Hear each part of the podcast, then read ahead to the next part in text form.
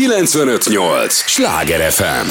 A Sláger FM vendége Lékai Máté, és egy picit visszamegyünk az időben. Hogyan indult a te kézilabdás pályafutásod? Miért pont kézilabda? Tehát Budapesten születél, itt aztán minden van. Mert az, hogy valaki Szegeden ezt választja, az oké. Okay. Hát ez úgy történt, hogy egy sportogazatos általános iskolába irattak be a szüleim, és ott kézlabda és kosárlabda volt, és a kézlabdára küldött el a tesi tanárom, aki nyilván az edzőm is volt egyben a, a kézlabda edzésen, és így indult. Én nem sportoltam előtte se foci, se úszás, se karate, stb. Hát azért szerintem nem véletlenül irattak a szüleid sportiskolába, tehát hogy biztos, hogy nagyon hiperaktív gyerek voltál. Nem is csak azért, anyukám atléta volt, Aha. apukám kocsarazott, de mondjuk csak hobbi szinten, és igazából ez egy jó iskola volt, meg nyilván gondolom, igen, sportos voltam, meg hiperaktív, meg, meg szerettem a labdát, de nem volt szerintem olyan cél, hogy én most profi sportoló legyek, aztán szépen idővel ez alakult. Na de nyilván nagyon sokan indultatok, de hát kevesetekből lett az, aki. Hát ez így van, nagyon sok bukkanó van egy karrierben, nagyon sok nehézség, nagyon sok szerencse kell, nyilván kell tehetség is, szorgalom is, tényleg nagyon sok mindenem múlik egy karrierre, hogy eljut a, valaki a, a BL szintre vagy a válogatott szintre.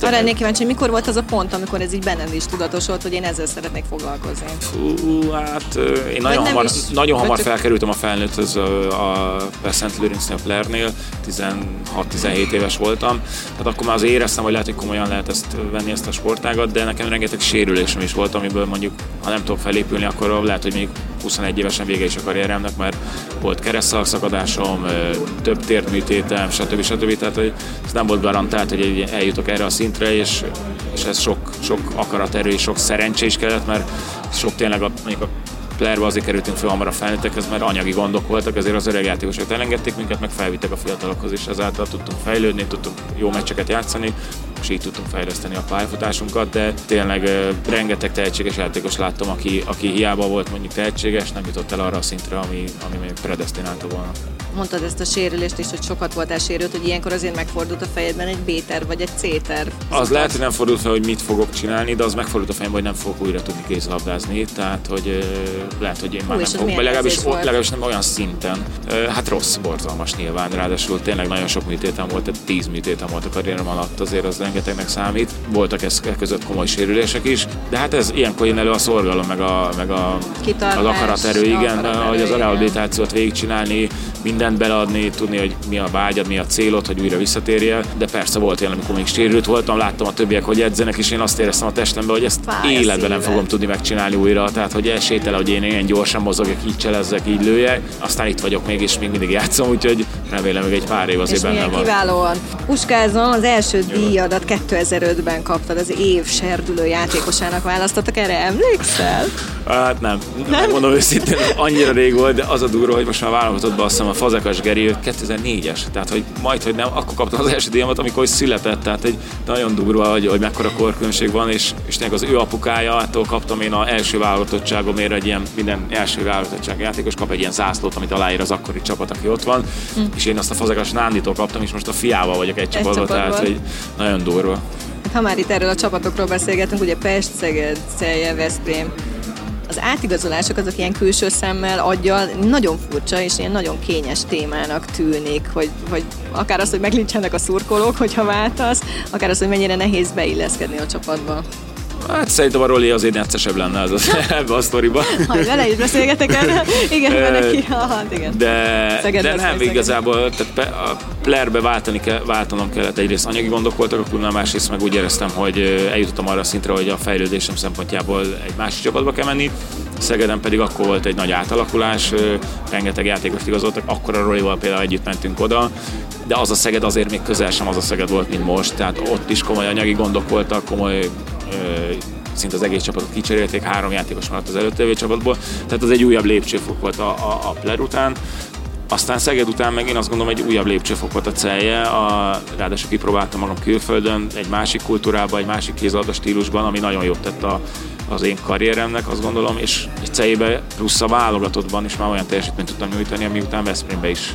De ez nagyon nehéz lehet, most így mondod, mondod, hogy neked ez ilyen teljesen természetes. nekem teljesen természetes, hogy... én azt gondolom, hogy ez, ez, ez, ha mindenki akkor a korban, amikor odaigazoltam, látta volna azokat a csapatokat, azt gondolom, hogy ez egy szép lépcsőzetes fejlődés csapatoknak az erőssége szempontjából.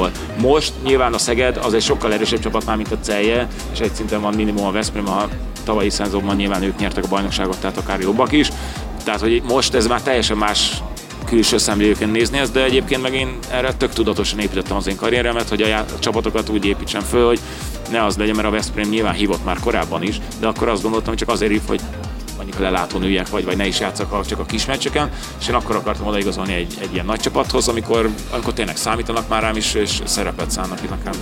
És nem érted az én kérdésemet, de valószínűleg azért, mert nem fogalmazom jól, hogy, hogy nekem ez emberileg nagyon furcsa vagy nehéz. Tehát, hogy ez a új város, van. új ja. helyszín, új csapat, alkalmazkodni, beilleszkedni.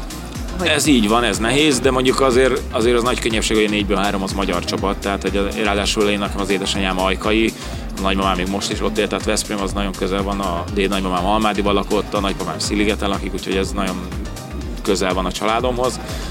De igen, tehát ilyenkor mindig új albérletet kell keresni, vagy lakást, házat. Meg egy új élet. Igen. Tehát, hogy Nyilván akkor egyszerűbb, hogyha egyedülálló vagy. Hogyha már családod van, akkor sokkal nehezebb mozogni, mert a gyerek bölcsbe jár, iskolába, stb. stb.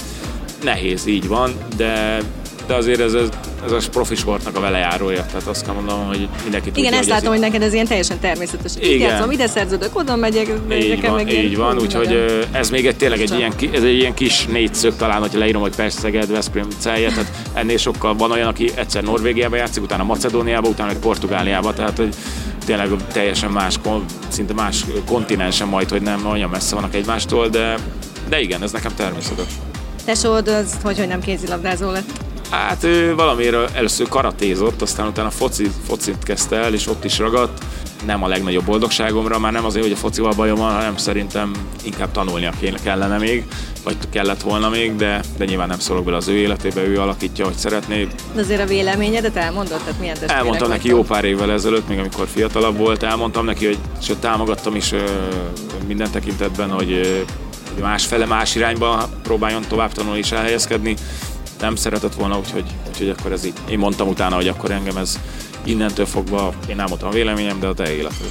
Picit az EB-ről beszélünk, mert itt van a nyakunkon, milyen érzés egyébként? Hú, hát nekünk Közeledik a dátum, az a bizonyos január 13-a. de mi nagyon messzinek érezzük még. Annyi minden közben jöhet, egy sérülés, egy bármi. Jézus, ne fesd, de nem. Úgy, hát de nagyon messze van, tehát nekünk még ez a egy hét múlva van, az is messzi lesz még nekünk. Oké, okay, nem baj, de azt nyilatkoztat, hogy ez lesz az utolsó hazai rendezésű világesemény, amin részt vesz. Hát igen, ez az első és utolsó nekem, ugye eddig nem volt férfi világesemény Magyarországon. Nem vagyok, nem leszek egyre fiatalabb sajnos, úgyhogy nem gondolom, hogy a közeljövőben rendezni fog Magyarország Magyarország férfi világversenyt, de ha rendezés, akkor se gondolom, hogy a következő olimpiai cikluson belül, úgyhogy, úgyhogy valószínűleg igen, ez lesz az első és utolsó nekem. Mennyire várod azért ekkora csarnokban játszani?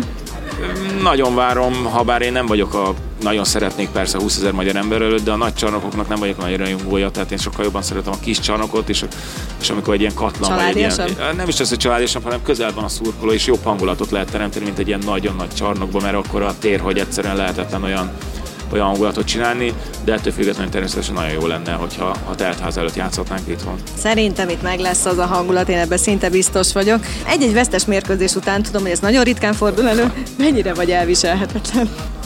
nálunk otthon hát az a szabály, nem a meccs, ut- meccs után, tehát semmi, otthon én nem, nem beszélgetünk a kézilabdáról, ez nekem egy ilyen rigóján, vagy nem tudom. Tehát egész, egész életem a kézilabdáról szól, akkor legalább otthon ne szóljon arról.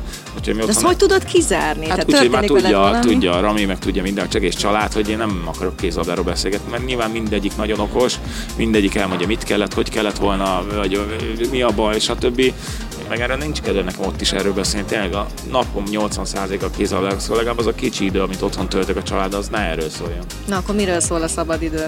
Hogy élvezzük egymás társaságot. A gyerekemét, a Ramiét, programozunk, ha van időnk. Ha Milyen elmegy. programokra Hát a gyerekünk például most imádja a templomokat, templomotúrákat kell tartani, minden templomot megnézni, és, és akkor el, el kell menni a környéken minden templomra. A, nyilván a De mi tetszik neki ott? Akusztika, Fogalmam semmit nem tudok egyszerűen, hogy nem fogom fel, hogy hogy, hogy jött ez neki.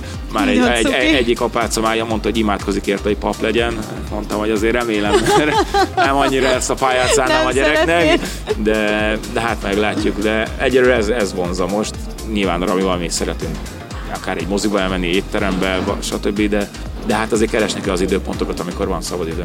Nekem annyira cuki, hogy mindig kiteszik, hogy hogy drukkolnak neked, fölveszik a mez, beöltöznek, és akkor apa hajrá. Igen, igen, hát az nagyon jó esik. Első mérkőzése, mikor várhatom? Már volt, már, már volt, volt? Meccse, volt meccseken, igen. Ö, hát ugye nyilván ő pont abban az időben született, és akkor volt kicsi, amikor Covid volt. Tehát tavaly szeptemberben tudott lenni egy meccsen, és akkor utána pont betiltották, hogy lehetnek nézők, de akkor egy ilyen kisebb mérkőzés megint volt, és hát az örök élmény lesz meg is van örökítve. Van egy kép is róla, úgyhogy ezt nagyon, nagyon és most beugrott egy gondolat, hogy egyszer igen azt mondtad, hogy azért szeretnéd, hogy, hogy addig kézilabdázhassál, igen, hogy lássam, picit idősebb, igen, nagyon igen. jobban Úgyhogy, felfogja, hogy apa. Hát remélem most már van olyan idős, hogy felfogja, nem, de hát remélem nem, még egy pár, pár évet még játszom, és hogy... akkor, akkor még talán emlékezni is fog rá. Beszélj egy picit a zenéről, Hamács Sláger FM, hogy milyen zenéket hallgatsz, milyen zenéket szeretsz? Hát megmondom őszintén, nem vagyok egy nagy zenefogyasztó, tehát hogy én egyáltalán nem hallgatok szinte zenét így a, a szabadidőmben, a, nyilván megcsek előtt, meg, meg a konditeremben, amikor edzünk, akkor van zene, de, de ezt éppen